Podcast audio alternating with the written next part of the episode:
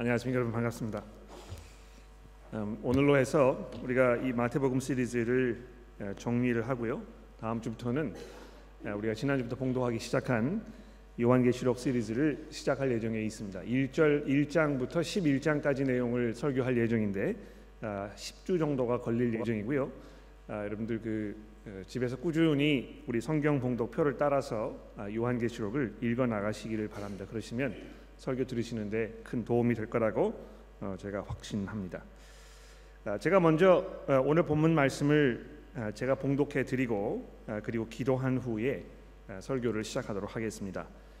마태복음 십이 장 이십이 절부터 마지막 절까지를 제가 봉독해 드리도록 하겠습니다. 마태복음 십이 장 이십이 절부터 마지막 절까지가 되겠습니다. 그때 귀신 들려 눈 멀고 말 못하는 사람을 데리고 왔거늘 예수께서 고쳐주심에 그 말 못하는 사람이 말하며 보게 된지라. 무리가 다 놀라 이르되 이는 다윗의 자손이 아니냐 하니, 바리새인들은 듣고 이르되 이가 귀신의 왕 바알세불의 힘을 입지 않고는 귀신을 쫓아내지 못하느니라 하거늘, 예수께서 그들의 생각을 아시고 이르시되 스스로 분쟁하는 나라마다 황폐하여 질 것이요 스스로 분쟁하는 동네나 집마다 서지 못하리라. 만일 사탄이 사탄을 쫓아내면 스스로 분쟁하는 것이니 그리고서야 어떻게 그의 나라가 서겠느냐. 또 내가 바알세불에 힘입어 귀신을 쫓아낸다 하면 너희의 아들들은 누구를 힘입어 쫓아내느냐. 그러므로 너, 아, 그들이 너희의 재판관이 되리라. 그러나 내가 하나님의 성령을 힘입어 귀신을 쫓아내는 것이면 하나님의 나라가 이미 너희에게 임하였느니라. 사람이 먼저 강한 자를 결박하지 않고서는 어떻게 그 강한 자의 집에 들어가 그 세간을 강탈하겠느냐. 결박한 후에야 그 집을 강탈하리라. 나와 함께 아니하는 자는 나를 반대하는 자요 나와 함께 모으지 아니하는 자는 해치는 자니라. 그러므로 내가 너희에게 이르노니 사람에 대한 모든 죄와 모독은 사하심을 얻되 성령을 모독하는 자는 사하심을 얻지 못하겠고, 또 누구든지 말로 인자를 거역하면 사하심을 얻되 누구든지 말로 성령을 거역하면 이 세상과 오는 세상에서도 사하심을 얻지 못하리라. 나무도 좋고 열매도 좋다 하든지 나무도 좋지 않고 열매도 좋지 않다 하든지 하라. 그 열매로 나무를 아느니라. 독사의 자식들아, 너희는 악하니 어떻게 선한 말을 할 수 있느냐. 이는 마음에 가득한 것을 입으로 말함이니라. 선한 사람은 그 쌓은 선에서 선한 것을 내고 악한 사람은 그 쌓은 악에서 악한 것을 내느니라. 내가 너희에게 이르노니 사람이 무익한 말을 하든지 심판날에 이에 대하여 심판을, 아, 신문을 받으리니 내 말로 의롭다함을 받고 내 말로 정죄함을 받으리라. 그때 서기관과 바리새인 중 몇 사람이 말하되 선생님이여 우리에게 표적을 보여주시기를 원하나이다. 예수께서 대답하여 이르시되 악하고 음란한 세대가 표적을 구하나 선지자 요나의 표적밖에는 보일 표적이 없느니라. 요나가 밤낮 사흘 동안 큰 물고기 뱃속에 있었던 것 같이 인자도 밤낮 사흘 동안 땅속에 있으리라. 심판 때에 니느웨 사람들이 일어나서 이 세대 사람들을 정죄하리니 이는 그들이 요나의 전도를 듣고 회개하였음이거니와 요나보다 더 큰 이가 여기 있으며, 심판 때에 남방 여왕이 일어나 이 세대 사람들을 정죄하리니 이는 그가 솔로몬의 지혜로운 말을 들으려고 땅 끝에서 왔음이거니와 솔로몬보다 더 큰 이가 여기 있느니라. 더러운 귀신이 사람에게 나갔을 때에 물 없는 곳으로 다니며 쉬기를 구하되 쉴 곳을 얻지 못하고 이에 이르되 내가 나온 집으로 돌아가리라 하고 와서 보니 그 집이 비고 청소되고 수리되었거늘, 이에 가서 저보다 더 악한 귀신 일곱을 데리고 들어가서 거하니 그 사람 나중 형편이 전보다 더욱 심하게 되느니라. 이 악한 세대가 또한 이렇게 되리라. 예수께서 무리에게 말씀하실 때에 그의 어머니와 동생들이 예수께 말하려고 밖에 섰더니 한 사람이 예수께 여짜오되 보소서 당신의 어머니와 동생들이 당신께 말하려고 밖에 서 있나이다 하니, 말하던 사람이 대답하여 이르되 누가 내 어머니이며 내 동생들이냐 하시고 손을 내밀어 제자들을 가리켜 이르시되 나의 어머니와 나의 동생들을 보라. 누구든지 하늘에 계신 내 아버지의 뜻대로 하는 자가 내 형제요 자매요 어머니라 하시더라. 자, 우리 기도하고 설교를 시작하겠습니다. 하나님 아버지, 지난 십여 주 동안 이 마태복음을 통하여 그분의 그 권능과 또 위엄을 보여주셨던 예수 그리스도를 만나게 하셔서 감사합니다. 이제 마태복음의 시리즈를 정리하는 이 시간에 우리가 이 십이 장 마지막 부분의 말씀을 돌아보면서 예수 그리스도에 대한 저희, 저희들의 이 믿음과 고백이 더 견고하여지도록 도와주시고, 혹시 우리 가운데 아직 예수 그리스도에 대하여 마음의 결정을 내리지 못했거나 주저하고 계시는 분들이 계시다면 주의 성령께서 그분들의 마음을 움직여 주시기를 간구합니다. 예수 그리스도의 이름으로 기도드렸습니다. 아멘. 목회하면서 가장 힘든 일 중에 하나가 뭔지 아십니까? 교우분들 사이에 어려운 일이 생겼을 때 그 중재 역할을 하는 것이라고 생각합니다. 어려운 일이 생기면 이분의 말씀도 들어보고 저분의 말씀도 들어보고 이렇게 해서 이제 뭐 이 상황 판단을 이렇게 해가지고 어떤 그 결정이 내려지기를 그 당사자분들이 기대를 하는 것입니다. 아, 근데 대부분의 경우에 이 말씀하시는 분들의 이야기를 들어보면 양방이 다 일리가 있습니다. 아, 제가 뭐 이 하나님이 아니기 때문에, 즉 이 사람의 마음을 꿰뚫어 보고 사람이 마음속에 가지고 있는 생각이나 의도나 이런 거를 다 알아차릴 수가 없기 때문에 그저 사람이 겉으로 하는 그 이야기, 아, 이런 것을 근거로 해서 결정을 내릴 수밖에 없는 것인데, 굉장히 난감할 때가 많이 있는 것 같아요. 이 사람의 이야기를 들어보면 아, 이것도 맞는 것 같고, 저 사람의 이야기를 들어보면 거기도 일리가 있습니다. 어, 하나님께서 어, 어, 우리에게 뭐라고 말씀하셨습니까? 경우에 따라서는요, 지금 내 자신도 내 자신 속에 있는 의도나 생각이나 이런 거를 잘 모를 때가 있다는 것입니다. 그러니까 내가 이 진실을 이야기한다고 생각하고 내 의도가 선하다고 이렇게 확신하고 있지만, 사실 하나님께서 객관적으로 그것을 보셨을 때 어, 그렇지 않은 경우가 있다는 것입니다. 아, 그래서 사도 바울이 뭐라고 얘기했습니까? 내가 양심에 꺼릴 것이 없지만, 내가 양심에 꺼릴 것이 없다고 해서 내가 선한 사람이라고 단정지을 수 없다. 아, 맞는 얘기 아닙니까? 아, 우리가 이 얼마나 죄 가운데 있는지, 아, 그래서 지금 내가 무슨 의도로 어, 어떻게 사물을 판단하면서 이 문제를 생각하고 있는 것인가에 대해서 우리 스스로도 혼란스러울 때가 굉장히 많다는 것입니다. 아, 그래서 이제 그런 경우에는요, 어, 그저 이렇게 점잖게 어떤 그 중립을 유지하는, 아, 그것이 가장 현명한 방법이 아닌가, 이제 비겁한 것이죠, 그렇죠? 아, 누구 편을 들 수 없으니까 중립을 유지하는 것이 가장 현명한 방법이라고 어떤 그 본능적인 이 방어 자세가 아, 저에게 나오는 것 같아요. 아, 사실 우리가 살다 보면 어떤 사물을 이렇게 보았을 때 그 사물에 대하여 결정을 내리는 일이 쉽지 않은 경우가 상당히 많습니다. 또 아, 어떤 결정을 내리지 않아도 되기 때문에 구태여 뭐 결정을 내려야 할 이럴 상황이 없는, 어, 뭐 벌어지지 않는 것입니다. 아, 그 미국에 벌어지는 뭐 이 그 정치나 이런 거 관심 있으신 분들 계시는지 모르겠는데요, 지난 뭐 한 한 달여 동안 미국에 굉장히 재밌는 일이 있었어요. 그 미국 그 대법관 자리가 이제 하나 이렇게 비었기 때문에 대통령이 그 대법관 새로운 사람을 임명하게 되는 아, 그런 그 시, 아, 기회가 있었는데요. 트럼프 대통령이 브렛 캐버나라는 사람을 아, 이제 임명을 하려고 이렇게 했는데, 아, 미국 상원에서 이제 그 청문회를 하면서 아, 이 사람이 인준 과정을 거치려고 어, 뭐 한 한 달여 동안 이 대단한 서커스가 있었습니다. 아, 이 사람의 그 인준이 통과되기 바로 하루 전날 어떤 일이 있었느냐 하면, 아, 그 어떤 대학의 교수로 계시는 아, 이 여성 한 분께서 아, 삼십여 년 전에 내가 이 대법관 후보자 브렛 캐버나 이 사람으로부터 성폭행을 당했다. 아, 이렇게 해서 아, 지금 뭐 그 미국이 온통 뒤집어지는 그런 난리가 있었던 것입니다.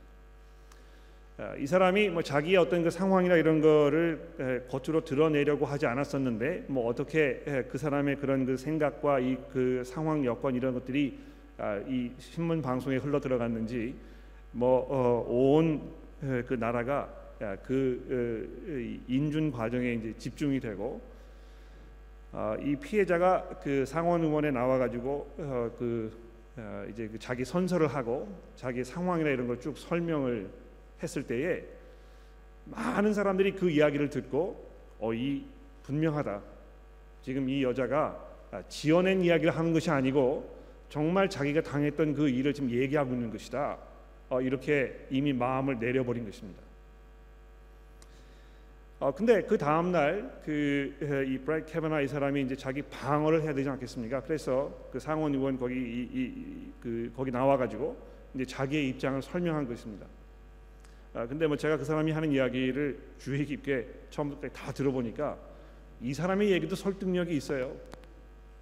어, 뭐 이 아주 낱낱이 그 자기에게 그 쏟아졌던 어떤 그 비난의 화살 이런 것에 대해서 자기 나름대로 아, 뭐 법관이니까 얼마나 그 이 그 정교한 아, 그런 그 변론 이, 이걸 써, 썼겠습니까? 아, 그래서 그거를 이제 사람들 앞에서 이야기하는 걸 이렇게 들으면서 어, 이 사람의 얘기도 설득력이 있다. 그러니까 이 보십시오. 이제 진퇴양난에 빠진 것입니다. 그렇죠? 어, 이 사람을 뭐 그 죄인 취급을 해서 대법관 임명되는 것을 막든지 아니면 지금 두 사람의 이 그 그 자기 그 이야기가 아, 설득력이 있지만 누구의 이야기가 더 설득력이 있기 때문에 한 사람은 그 죄인 취급하고 다른 사람은 내가 받아줘야 하는 아, 이런 상황이 이제 벌어진 것입니다. 아, 그러니까 뭐 내가 여기서 중립을 유지하고 아, 이 사람 말도 맞는 것 같고 저 사람 말도 맞는 것 같고 뭐 무슨 상관이 있겠어 아, 이렇게 할 수가 없는 그런 상태가 지금 벌어졌다는 것이죠. 결국에 뭐 결과를 아시겠습니다만 아, 그 에, 이 브렛 캐바나라는 사람에 대해서 어, 그 쏟아졌던 모든 어떤 그 의혹이나 이런 것이 물증이 없기 때문에 아, 이런 걸 증명할 수가 없기 때문에 아, 또 거기에 뭐 있었다고 이야기하는 사람들이 다 그 사건을 부인하고 있기 때문에 아, 상원에서 이제 표결을 붙여가지고 이 사람이 통과되고 아, 이제 대법관으로 임명을 받게 되는 아, 그런 일이 지난주에 있었습니다. 뭐 잘 몰라요 사실은. 그 사람이 죄가 있는 사람인지 죄가 없는 사람인지 이런 것에 대해서 뭐 우리가 증거가 없기 때문에 결정을 내릴 수가 없습니다.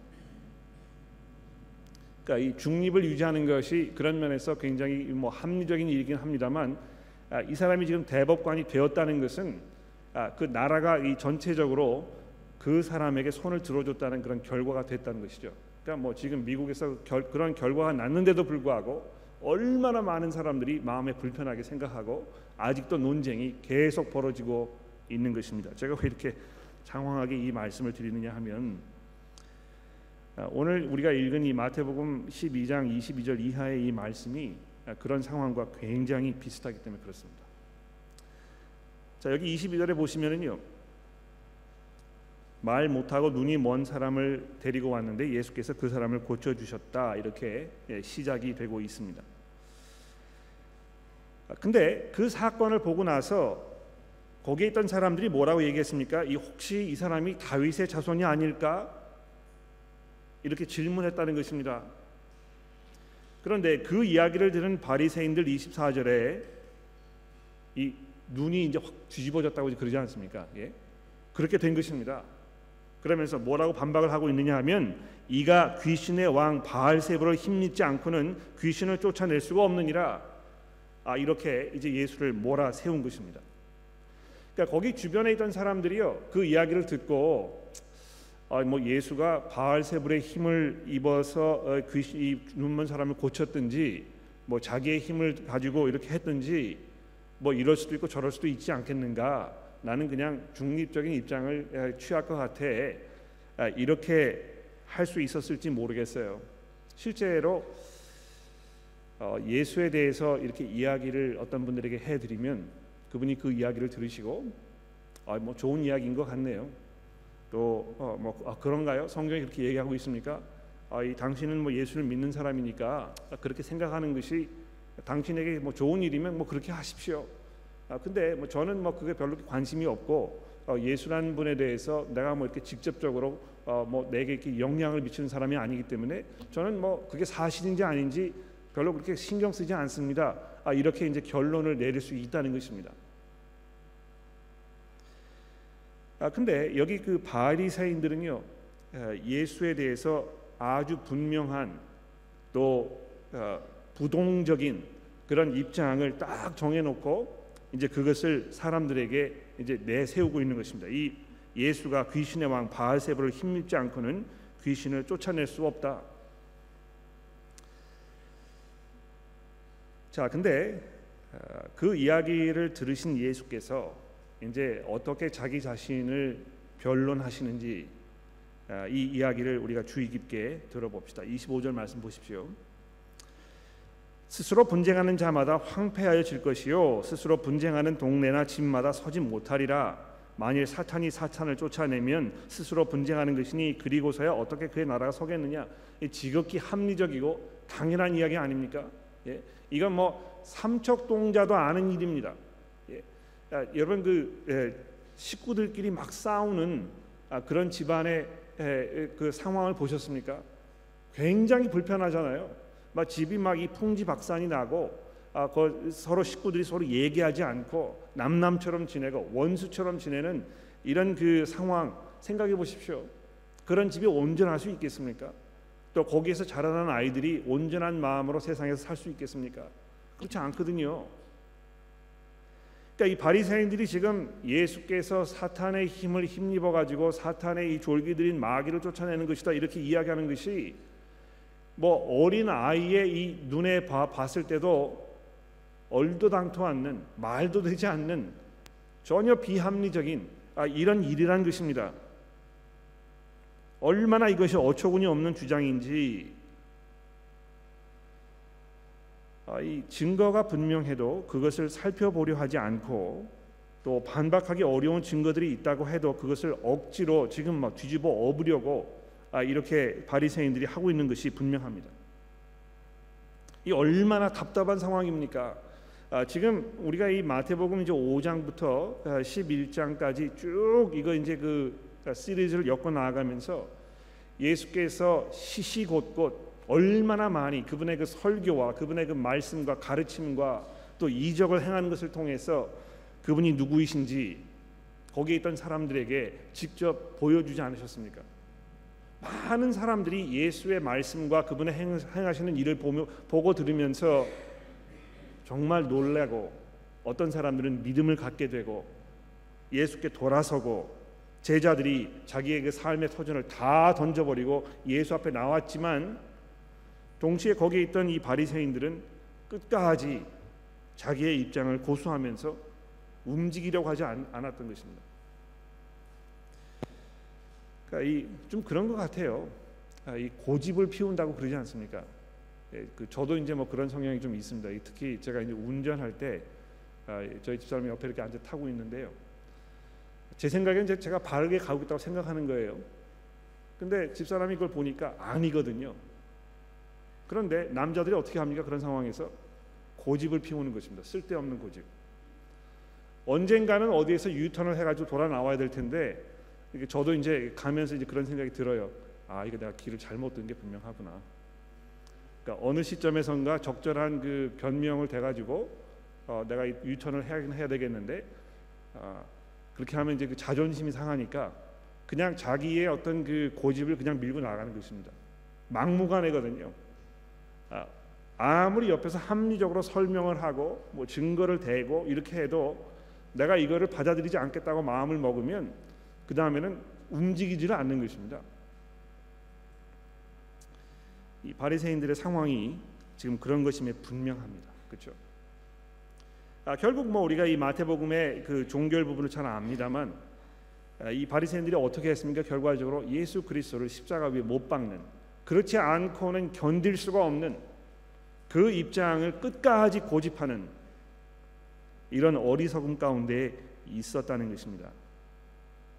더 나아가서 예수께서 뭐라고 말씀하십니까? 또 내가 바알세불을 힘입어 귀신을 쫓아내면 도대체 너희의 아들들은 누구를 힘입어 쫓아내는 것이냐? 그러므로 그들이 너의 재판관이 될 것이다. 예수님께서 이제 거의 뭐 비향적으로 이 바리새인들을 공격하고 계십니다. 자, 그런데 중요한 것은요, 여기 이십팔 절에 있는 이 말씀입니다. 그러나 내가 하나님의 성령을 힘입어 귀신을 쫓아내는 것이면 하나님의 나라가 이미 너희에게 임하였느니라.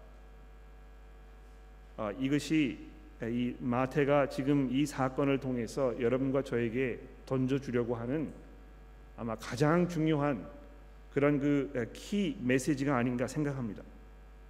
예수 그리스도께서 이 땅에 오셔서 하나님의 성령으로 하나님의 나라를 선포하시고 그 나라가 선포되었기 때문에 그 앞에 있던 모든 세력들이 다 굴복하고 다 항복하고 다 도망가 버리는 이 상황이 지금 우리 앞에 펼쳐지고 있었다는 것입니다. 그러니까 이 뭐 우리가 이 마태복음을 쭉 읽어 나아가면서 그런 걸 많이 목격했잖아요. 왜 마태가 예수의 그 권세와 능력을 그 말씀으로 이적으로 이렇게 여러 번 우리에게 설명하고 있는 것입니까? 바로 그것이 그분의 그 정체를 드러내고 있기 때문에, 그분께서 하셨던 이 모든 일들과 그분의 그 말씀과 가르침이 이 하나님 나라의 그 권세와 위엄을 지금 증거하고 있기 때문에 그런 것입니다. 그러니까 우리가 이 복음서를 읽을 때요, 여러분 이것을 읽으시면서 아, 이 뭐 좋은 말씀인 것 같은데, 아 이거는 뭐 좀 합리적이지 않은 것 같아, 아 이거는 뭐 그 지어낸 이야기가 분명한 것 같아, 아 이건 뭐 내가 들어도 그만이고 듣지 않아도 그만이고 나는 그냥 내 방식대로 살아갈래, 아 이렇게 그 마음을 먹으실지 모르겠습니다. 그러나 지금 마태가 여러분과 저에게 이 마태복음의 이 이야기를 듣고 있는 모든 사람들에게 지금 요구하는 것이 무엇입니까? 예수 그리스도께서 하신 그 일을 보게 되면 하나님의 나라가 이미 이 땅에 임하였다는 것을 부정할 수가 없다는 것입니다. 그런데 여기 예수께서 내가 하나님의 성령을 힘입어 이렇게 하시는 이 말씀을 주목해 보십시오. 아주 오래전에 하나님께서 이사야 선지자를 통하여 메시아가 이 땅에 오시게 되면 그분이 행하실 그 일의 그 중심의 핵심에 누가 계셨다고 말씀하고 있습니까? 하나님의 성령께서 거기 계실 것이라고 말씀한 것입니다. 이사야서 육십일 장의 말씀을 한번 들어보십시오. 주 여호와의 영이 내게 내리셨으니 이는 여호와께서 내게 기름을 부으사 가난한 자에게 아름다운 소식을 전하게 하려 하심이라. 나를 보내사 마음이 상한 자를 고치며 포로된 자에게 자유를, 갇힌 자에게 노임을 선포하며 여호와의 은혜의 때와 우리 하나님의 보복의 날을 선포하여 모든 슬픈 자를 위로하되 무릇 시온에서 슬퍼하는 자에게 화관을 주며 그의 제, 그, 그 죄를 대신하여 기쁨의 기름으로 그 슬픔을 대신하며 찬송의 옷으로 근심을 대신하시고 그들이 의의 나무 곧 여호와께서 심으신 그 영광을 나타낼 자라 일컬음을 받게 하려 하심이라. 그러니까 이 하나님의 백성들이요, 이 하나님의 성령으로 이 땅에 오셔서 이 하나님의 권세와 그분의 그 사역을 이루어내실 이 메시아를 고대하고 있었던 것입니다.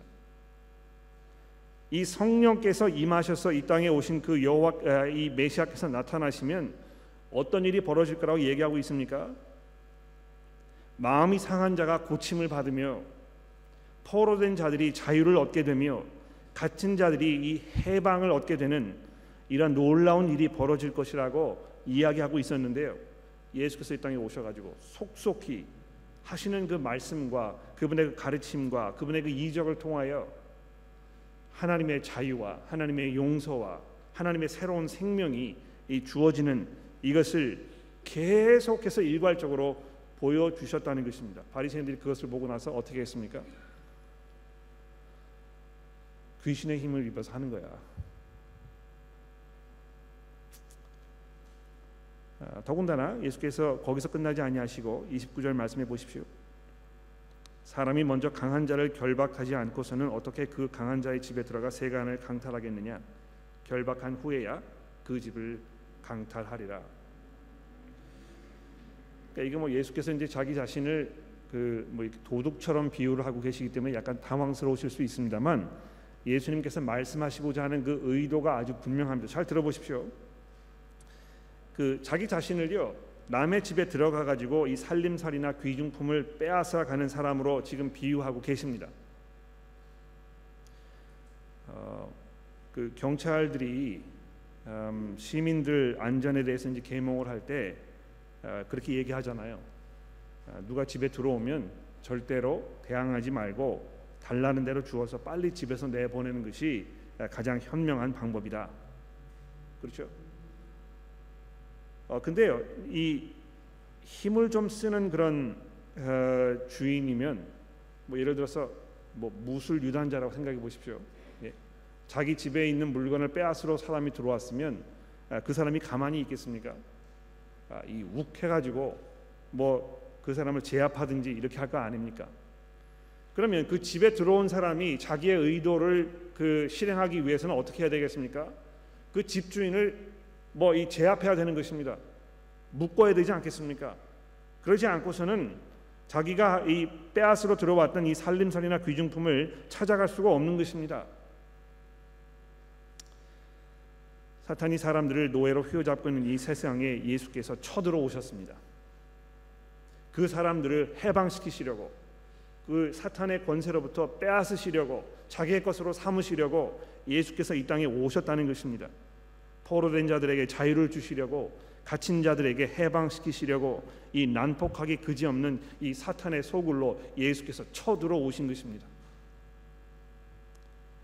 이 귀신이 예수의 말씀 앞에 굴복하여 그 앞에 물러가는 이 사건은 죄와 사망이라는 이 모기를 휘두르면서 세상을 쥐고 흔들던 이 사탄의 권세가 다 무력화되는, 이것이 무너져 내려버리는 이런 역사적이고 이런 결정적인 사건이라는 것입니다. 그 겨울 내내 혹한 바람과 몰아치는 눈보라로 인해서 꽁꽁 얼어붙었던 대지에 따스한 봄바람이 불어와 가지고요, 얼음이 녹아나고 땅에서 새싹이 돋아나듯이 예수께서 이 세상에 오신 그 순간부터 하나님의 나라가 꿈틀꿈틀거리고 있는 것입니다. 이 하나님의 나라가 이 땅에 임하였다는 그 증거들이 곳곳에서 지금 드러나고 있는 것이죠. 어, 많은 분들이 좀 오해를 하시는 것 같아요. 어, 그, 뭐 귀신 쫓는 일, 어, 이런 것이 지금도 일어나야 되지 않겠습니까? 어, 지금도 뭐 사람들이 이 귀신의 어떤 그 귀신 들려가지고 어, 이 고생하시는 분들이 많이 있는데, 어, 이 엑소시즘 이거 해가지고 어, 이 하나님의 나라를 우리가 선포해야 되지 않겠습니까? 뭐 이렇게 많이 생각을 합니다. 제가 얼마 전에 말씀드렸잖아요. 길 건너 아파트에 사시는 그 인도 분이 저희 집 찾아오셔가지고요, 집에 와서 우리 집에 있는 귀신을 좀 몰아내달라고. 어, 그래서 제가 갔겠습니까? 안 갔죠. 예. 그 귀신이 무서워서 안 가신 안 간 것입니까? 제가 그 사람에게 아, 귀신을 몰아낼 생각하지 말고 예수를 만나라고 아, 그렇게 얘기하지 않았습니까? 여러분, 그 어, 이런 그 귀신 쫓아내는 이런 일, 아, 이 뭐 어떤 부흥회를 갔더니 부흥 강사님께서 거기 앞에서 사람들 다 불러냈는데 거기 뭐 귀신 들린 사람이 있더라. 근데 아, 이 이마에 안수를 하고 예수의 이름으로 명하노니 귀신아 물러가라 했더니 이 사람이 쓰러지고 막 이렇게 막 발작을 일으키더니 정상으로 돌아왔더라. 아, 이런 이야기를 들으면 귀가 솔깃해지잖아요, 그렇죠? 눈이 번쩍 뜨이는 것입니다. 한번 가보고 싶은 마음이 생기는 것이죠. 야, 이게 좀 뭐가 있는 것인가 보다. 가서 그런 걸 이렇게 보게 되면 마음이 막 뜨거워지고, 야, 이게 진짜 믿음이라는 것이 이런 것이구나, 성령께서 여기 계시는 것이구나, 아, 이렇게 생각하게 될지 모릅니다. 사실은 호기심이 발동한 것이고 좋은 구경거리가 생겼기 때문에 아, 거기 그 가서 좀 뭐 눈요기 하려고 가는 것인데, 이거를 미화시켜 가지고 마치 거기에 어떤 그 성령의 이 사역이 일어난 것처럼 착각하는 경우가 있습니다. 왜 제가 이렇게 말씀드리느냐 하면, 이제는요, 이 예수의 이름으로 복음이 선포되었을 때, 즉 하나님께서 그의 아들을 이 땅에 보내셔서 사탄의 이 권세를 제압하시기 위하여 그분이 십자가 위에서 자기의 목숨을 내어주시고 그분의 이 죽으심과 부활하심을 통하여 사탄의 권세 아래에 있던 이들이 이 해방을 얻게 되었다. 우리가 고침을 얻고 하나님의 용서를 얻게 되어서 새로운 생명을 갖게 되었다는 이 복음의 선포, 이 복음이 선포되는 그 순간 하나님의 나라가 거기 임하는 것입니다. 아, 여러분, 그 사도 바울이 골로새서 이 장 십삼 절 말씀에서 하는 말씀 한번 들어보십시오. 또 범죄와 육체의 무할례로 죽었던 너희를 하나님이 그와 함께 살리시고 우리의 모든 죄를 사하시고 우리를 거스리고 불리하게 하는 법조문을 쓴 증거를 지우시고 제하여 버리사 십자가에 못 박으시고 통치자들과 권세자들을 무력화하여 드러내어 구경거리로 삼으시고 십자가로 그들을 이기셨느니라. 여러분, 이 땅에 사탄의 세력이 이제 이 종결되고 그의 권세가 다 이 빼앗김을 당하고 예수께서 이 세상에 들어오셔서 이 사탄을 결박하셔가지고 그가 꼼짝달싹할 수 없는 완전 무장해제가 되어버린, 아무런 힘도 쓸 수 없는 이 무력한 존재가 되었다는 것을 우리가 어떻게 알 수 있습니까? 성경이 우리에게 증거하는 바대로 예수께서 십자가 위에 자기의 목숨을 내어놓으셔서 모든 죄가 사해지는, 예수를 믿는 사람들에게 하나님의 성령의 능력으로 새 생명이 주어진다는 이 복음의 메시지가 우리 가운데 주어지게 된 것입니다. 그 복음이 선포될 때마다 그 복음을 듣고 예수께 돌아서서 하나님의 백성으로 변화받는 삶을 사는 그 사람들의 모습이 하나님의 나라가 이 땅에 완성되고 있다는 그 증거들이라는 것입니다. 그러므로 우리가 뭘 해야 되겠습니까? 귀신 쫓는 일을 해야 될까요? 그렇지 않습니다. 복음을 선포하는 것입니다. 하나님의 능력이 이 복음을 선포하여 사람들의 마음을 변화시키고 그들로 하여금 새 생명을 갖게 하는 이 엄청난 기적을 통하여 나타나게 되는 것입니다. 그러니까 여러분, 모르겠습니다. 그 어,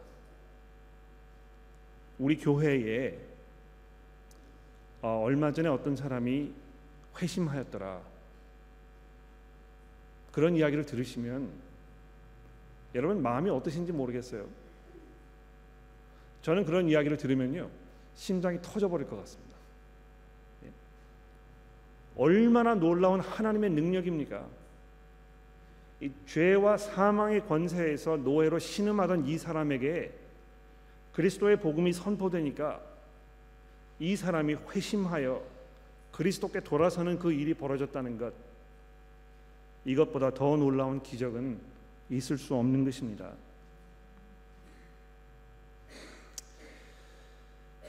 그것뿐만 아닙니다. 예수께서 뭐라고 더 말씀하십니까? 삼십 절 말씀해 보십시오. 나와 함께 아니하는 자는 나를 반대하는 자요 나와 함께 모으지 아니하는 자는 해치는 자니라. 그러므로 내가 너희에게 이르노니 사람에 대한 모든 죄와 모독은 사하심을 얻되 성령을 모독하는 것은 사하심을 얻지 못하겠고, 또 누구든지 말로 인자를 거역하면 사하심을 얻되 누구든지 말로 성령을 거역하면 이 세상과 오는 세상에서도 사하심을 얻지 못하느니라. 자, 여기 예수님께서 하시는 이 말씀의 그 절묘함을 보십시오. 사람에 대한 모든 죄와 모독은 사하심을 얻는다, 이십일 절에 말씀합니다. 말로 인자를 거역하면 사하심을 얻을 것이라고 삼십이 절에 말씀하고 이십이 절에 말씀하고 있습니다. 그런데 반면에 성령을 모독하는 자는 사하심을 얻지 못한다, 이렇게 삼십일 절에 말씀하지 않았습니까? 그렇죠? 또 반복적으로 삼십이 절에 보시면 말로 성령을 거역하면 이 세상과 오는 세상에서도 사하심을 얻지 못할 것이다. 그러니까 인자를 거역하면 사하심을 받지만 성령을 거역하면 사하심을 받지 못할 것이라. 아, 이렇게 이제 우리가 뭐 간소하게 정리를 내려버릴 수 있을 것 같아요. 그 왜 그런 것인가? 여기 이 사하심을 받는 이것은 무엇이고 사하심을 받지 못하는 이것은 무엇인가? 왜 예수께서 아, 지금 이런 말씀을 하고 계시는가? 이거 잘 한번 우리가 생각해 봐야 될 것 같아요. 우선 우리가 정리해야 될 것은요, 하나님의 이 풍성하신 그 용서의 은혜입니다. 예수님께서 이것을 말씀하고 계시는데요, 용서받지 못할 죄가 없다는 것입니다. 여러분 그것을 믿으십니까? 예. 이 얼마나 기쁘고 놀라운 소식인지 모릅니다. 죄책감에 괴로워하고 또 아, 슬픔 중에 계시는 분 계십니까? 나는 뭐 너무 나쁜 일을 해가지고 내가 지금도 너무 나쁜 일을 하고 있기 때문에 나는 가망이 없어. 내가 교회는 다니지만 내가 교회를 다닌다고 해서 이 죄의 문제가 해결될 수는 없을 것이야. 그러나 뭐 그냥 어떤 일말의 이 희망사항으로 내가 교회를 나가야 될 것 같아. 이렇게 생각하시는 분들 계시는지 모르겠는데 이 예수님의 이 약속을 잘 들어보십시오. 하나님께서는요 용서하지 못하실 죄가 없다는 것입니다.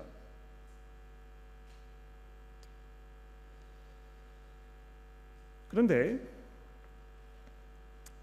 예수를 구주로 알고 고백하기 이전에 복음을 받아들이려고 하지 않고 머뭇거리거나 또는 저항하는 상태에 계시는 분들이 있습니다. 그렇죠? 제가 이렇게 보면 이 자리에도 그런 분들이 계시는 걸 제가 알고 있습니다. 그러니까 여러분이 뭐 이 최근부터 이제 교회를 나오기 시작하셨거나 또는 교회를 뭐 오랫동안 나오셨지만 내가 내 안에 믿음이 있는지 없는지 잘 모르는 것입니다. 아, 이 예수께서 당신의 구주이심을 고백하실 수 있습니까? 이렇게 질문 드려보면 이제 좀 머뭇 머뭇하는 거죠. 아, 뭐 그렇게 고백할 수 있으면 좋겠는데요. 아직 뭐 확신이 없습니다. 그러니까 확신이 없는 것이 아니고 고백을 못하는 것입니다. 그렇죠? 예수께서 내 구주가 아니시라고 얘기하는 것입니다. 그러니까 예수께서 나를 위하여 죽으시고 부활하셔서 이 온 세상을 통치하는 하나님의 아들이 되셨다는, 그래서 그분이 내 삶의 주인이시고 내가 그분을 위하여 살아가지 않으면 안 된다고 이렇게 확신하고 있는 것이 아니면 뭐 그분을 주로 고백하지 않는 것입니다. 그렇지 않습니까? 근데 그분이 그런 상태에 있는 여러 가지 이유가 있을 것 같아요. 마음의 결정을 내리지 못한 여러 가지 이유가 있는 것입니다. 뭐 아직 충분한 설명을 듣지 못하였거나 또는 이 복음의 어떤 그 부분에 대해서 아직 그 설득을 당하지 못하셨거나 또는 그 결정을 내리더라도 내가 감수해야 할 어떤 그 희생들이 따르기 때문에 거기에 대해서 두려운 마음이 있어서 결정을 하지 못하시거나 뭐 여러 가지 이유가 있을 것입니다. 뭐 어제 그 이렇게 어떤 분과 말씀을 나누면서 제가 생각하게 된 것인데 예수를 믿는 믿음을 갖지 못하는 결정적인 방해 이 요소 하나 중에 무엇이가 무엇이냐 하면 교회 다니는 교인들의 이 삶의 모습이라는 것입니다. 그러니까 우리가 거침돌이 되고 있는 거예요. 이 교회를 나아가서 성도들과 서로 관계를 이렇게 맺고 보면 야, 이 참 좋은 사람들인 것 같다. 아, 나도 한번 예수를 믿어봐야 되겠다. 이런 마음 갖는 것이 당연하고 마땅한 것인데 얼마나 많은 사람들이 이 교회 다니는 사람들 때문에 나는 예수 믿지 않겠다고 하는지 여러분 많이 들어보시잖아요. 그러니까 그런 일이 우리 교회 안에서 벌어지면 안 될 것 같습니다. 그러니까 내가 얼마나 성도로서 경건하게 살고 정말 하나님을 두려워하고 그래서 내 자신을 경성하고 우리가 조심하여 살고 정말 이 그 경건하게 살려고 최선의 노력을 다하는가, 이런 게 중요하지 않겠습니까? 근데 뭐 여러 가지 이유 때문에 이 예수를 아직 고백하지 못하거나 또는 예수에 대해서 거스르는 말, 이런 이야기를 할 수 있을 것 같아요. 그런데 그 사람이 회심하는 순간 그 전까지의 이 모든 죄와 하나님의 아들에 관한 복음을 거슬렸던 삶은 모두 용서가 된다는 것입니다. 그렇죠? 그러니까 내가 지금 믿음이 없는 상태에서 예수 그리스도 그분이 뭐 내 삶의 주인이 아니라고 얘기하거나 그는 허구라고 얘기하거나 뭐 예수장이들 나 정말 경멸한다고 얘기하거나 이런 그 모든 나의 어떤 마음의 이 상태와 이런 생각들, 이런 것이 회심하는 순간 용서받을 수 있습니다. 그런데 성령을 거역하는 것은 용서받을 수 없다고 얘기합니다. 아, 근데 여러분 여기 보십시오. 우선 지금 예수님께서 이 말씀을 하신 그 상황, 이 상황이 어떤 상황입니까? 바리새인들이요 예수님에 대한 일관된, 마, 일관된 마음으로 이 생각과 자세를 지금 보여주고 있는 상황입니다. 예수께서 지금 이 사탄의 그 힘을 입입어서 사탄을 쫓아낸다고 얘기하잖아요. 이게 지금 한 번이 아니고요. 아, 여러분 그 구 장 이십 절 넘어가서 보십시오. 거기에도 또 이런 이야기가 등장합니다. 그러니까 이 바리새인들은요 이제 그, 그 영어로 얘기하면 그 entrenched 됐다 이제 이렇게 얘기합니다. 여러분 그 이렇게 그 아, 전쟁이 벌어지면 아, 이 이렇게 땅을 파가지고 거기 딱 들어가서 아, 이 요새를 만들어 놓고 움직이지 않잖아요. 그 entrenched 됐다고 이제 얘기하거든요. 그러니까 우리 나름대로 어떤 그 방어 전선을 딱 구축해 놓고요. 거기에 뭐 어떤 증거를 제시하든지 어떤 이야기가 되든지 내가 뭘 목격하든지 간에 상관하지 않는 것입니다. 눈을 감아, 감아버리는 것입니다. 예수께서 이 성령의 능력으로 이 땅에 오셔서 복음을 선포하시면서 그분의 그 능력이 속속히 드러나고 있는데도 불구하고 예수가 이 사탄의 권세 아래 놓여 있다는 이런 고집을 피우면서 성령을 거역하고 있는 것입니다. 그러니까 여러분 이런 경우인 것 같아요. 계속해서 억지를 쓰는 것입니다. 의도적으로 끝까지 예수를 반대하는 것입니다. 아주 오랜 세월 동안 지속적으로 사람들의 증거를 통하여 또 자기 마음속에 성령께서 말씀하시는 이런 내용들을 통하여 예수 그리스도께서 하나님의 아들이시고 이 세상의 주인이심이 분명하게 드러나 있는 상황인데도 불구하고 끝까지 예수를 구주로 고백하지 않는 것입니다. 우리의 죄를 정케 하시는 하나님의 유일하신 길은 무엇입니까? 예수 그리스도 그분의 그 보혈의 피 아닙니까? 그런데 끝까지 그것을 거부하였을 때 하나님의 성령께서 여러분의 마음 가운데 저의 마음 가운데 그 사실을 계속 인지시켜 주시고 계신데도 불구하고 거기에 순종하지 않는 그런 그 억지를 피우고 있을 때 그 사람은 회개할 수 없을 것입니다. 하나님의 용서를 받을 수 없을 것입니다. 오늘 본문 말씀이 이렇게 결론을 내리고 있습니다. 이 삼십삼 절 말씀해 보십시오. 나무도 좋고 열매도 좋다 하든지 나무도 좋지 않고 열매도 좋지 않다 하든지 하라. 그 열매로 나무를 아느니라. 이 독사의 자식들아 너희는 악하니 어떻게 선한 말을 할 수 있겠느냐. 이는 마음에 가득한 것을 입으로 말함이니라. 아, 여러분 여기 그 예수님께서 지금 말을 조심해서 하라는 어떤 그 격언을 하고 계시는 게 아니라는 걸 기억하십시오. 아 이거 참 좋은 말이네. 예수님 뭐 그 여러 좋은 말씀 많이 하셨는데 그 중에 이게 한 말씀인 것 같아. 아, 이 속 사람이 있는 그 이야기를 아, 이 겉으로 이 드러나게 되니까 말 조심을 해야 되겠구나. 아, 이런 결론을 그냥 쉽게 내리고 지나가 버리실 수 있을 것 같아요. 그런데 예수님께서 지금 그 말씀을 하시는 것이 아니고요. 바리새인들을 향하여 지금 이 말씀을 하고 계시는 것입니다. 너희가 지금 입으로 얘기하고 있는 그 이야기를 좀 들어봐라. 너희들의 그 어리석음과 그 무지함과 그 억지와 이 패역한 그 마음이 너희가 지금 나에 대하여 하고 있는 그 이야기로 그대로 드러나고 있지 않느냐? 너희가 그 마음속에 끝까지 하나님을 거역하려는 그런 마음이 있으니 어떻게 너희가 입으로 내가 하나님의 아들임을 고백할 수 있겠느냐? 사람이 무슨 무익한 말을 하든지 심판 날에 이에 대해서 심문을 받을 것이라. 그렇습니다, 여러분. 내가 예수 그리스도에 대해서 뭐라고 얘기하는지, 그분에 대해 내가 어떤 입장을 취하고 있는지, 바로 이것을 근거로 하여 마지막 심판 날이 되었을 때 하나님께서 여러분의 삶을 정죄하실 것입니다. 아, 근데 시간이 뭐 많이 지났습니다만 나머지 부분을 간단히 말씀드릴게요. 바리새인들이요, 서기관들이 거기에서 그 이야기를 듣고 어떻게 했습니까? 정신을 차리고 회개하였을까요? 삼십팔 절에 보십시오. 선생님이요, 우리에게 표적을 보여주시기를 원하나이다. 그러니까 이게 지금 죄송합니다. 이 귀신이 고칼로릇이에요. 예수께서 지금 계속해서 복음을 증거하시면서 이 바리새인들의 이 그 어리석음에 대해서 도전하고 계시는데요. 결국 그들이 하는 얘기가 뭡니까? 예수님, 제가 아직도 못 믿겠으니까 당신이 하는 이야기가 사실인지에 대한 표적을 좀 보여주십시오.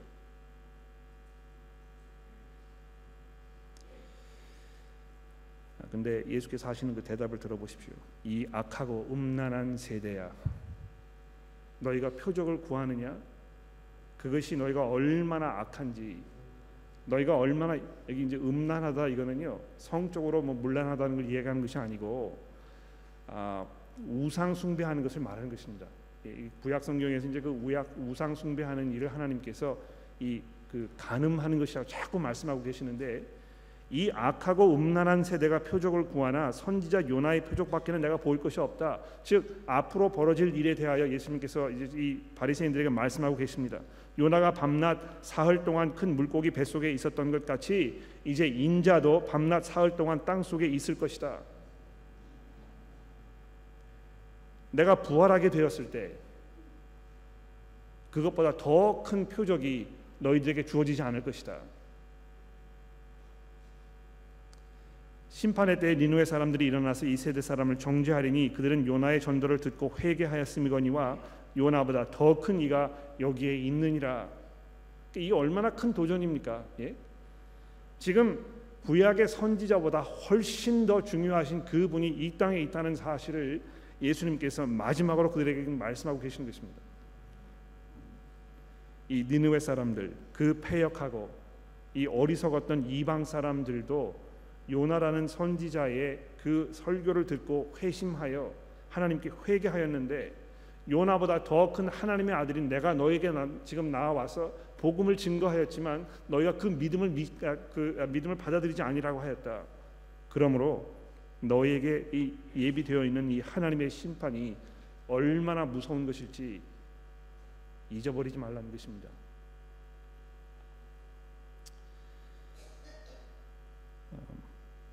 오늘 본문 말씀의 마지막 부분인 이 사십육 절의 말씀을 읽어드리고 결론을 내리려고 합니다. 우리가 누구 편인가? 이 질문이 마태복음을 통하여 계속해서 우리에게 던져지고 있습니다. 중립을 지킬 수가 없는 것입니다. 예수를 만나면은요, 그분이 하신 말씀을 들으면, 그분이 하신 그 행적을 보게 되면 중립을 지킬 수가 없습니다. 아, 이게 사실인 것 같아, 사실이 아닌 것 같아, 사실인 것 같기도 하고 그렇지 않은 것 같기도 해, 잘 모르겠어, 아이 뭐 귀찮아, 나는 그냥 모른 채 하고 살 거야. 이렇게 할 수가 없다는 것입니다.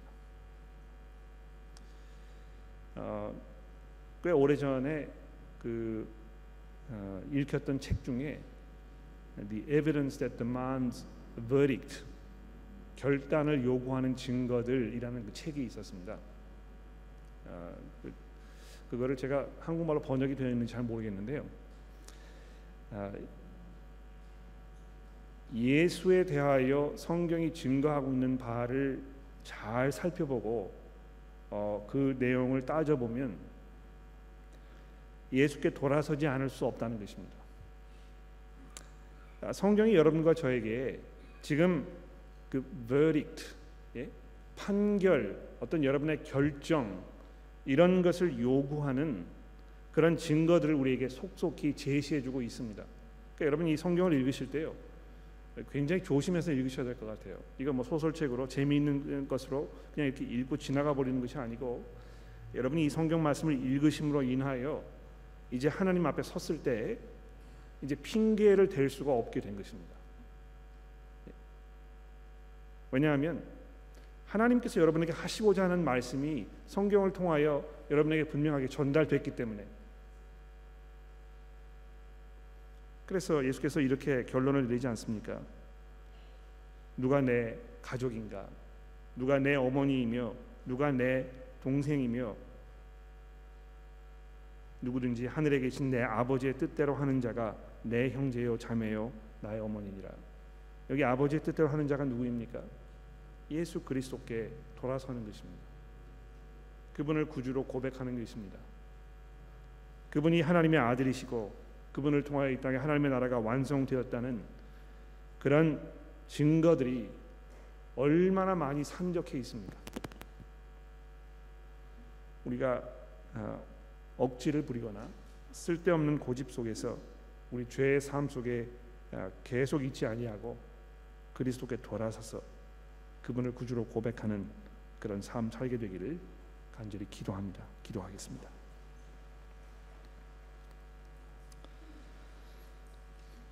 하나님 아버지, 지난 십여 주 동안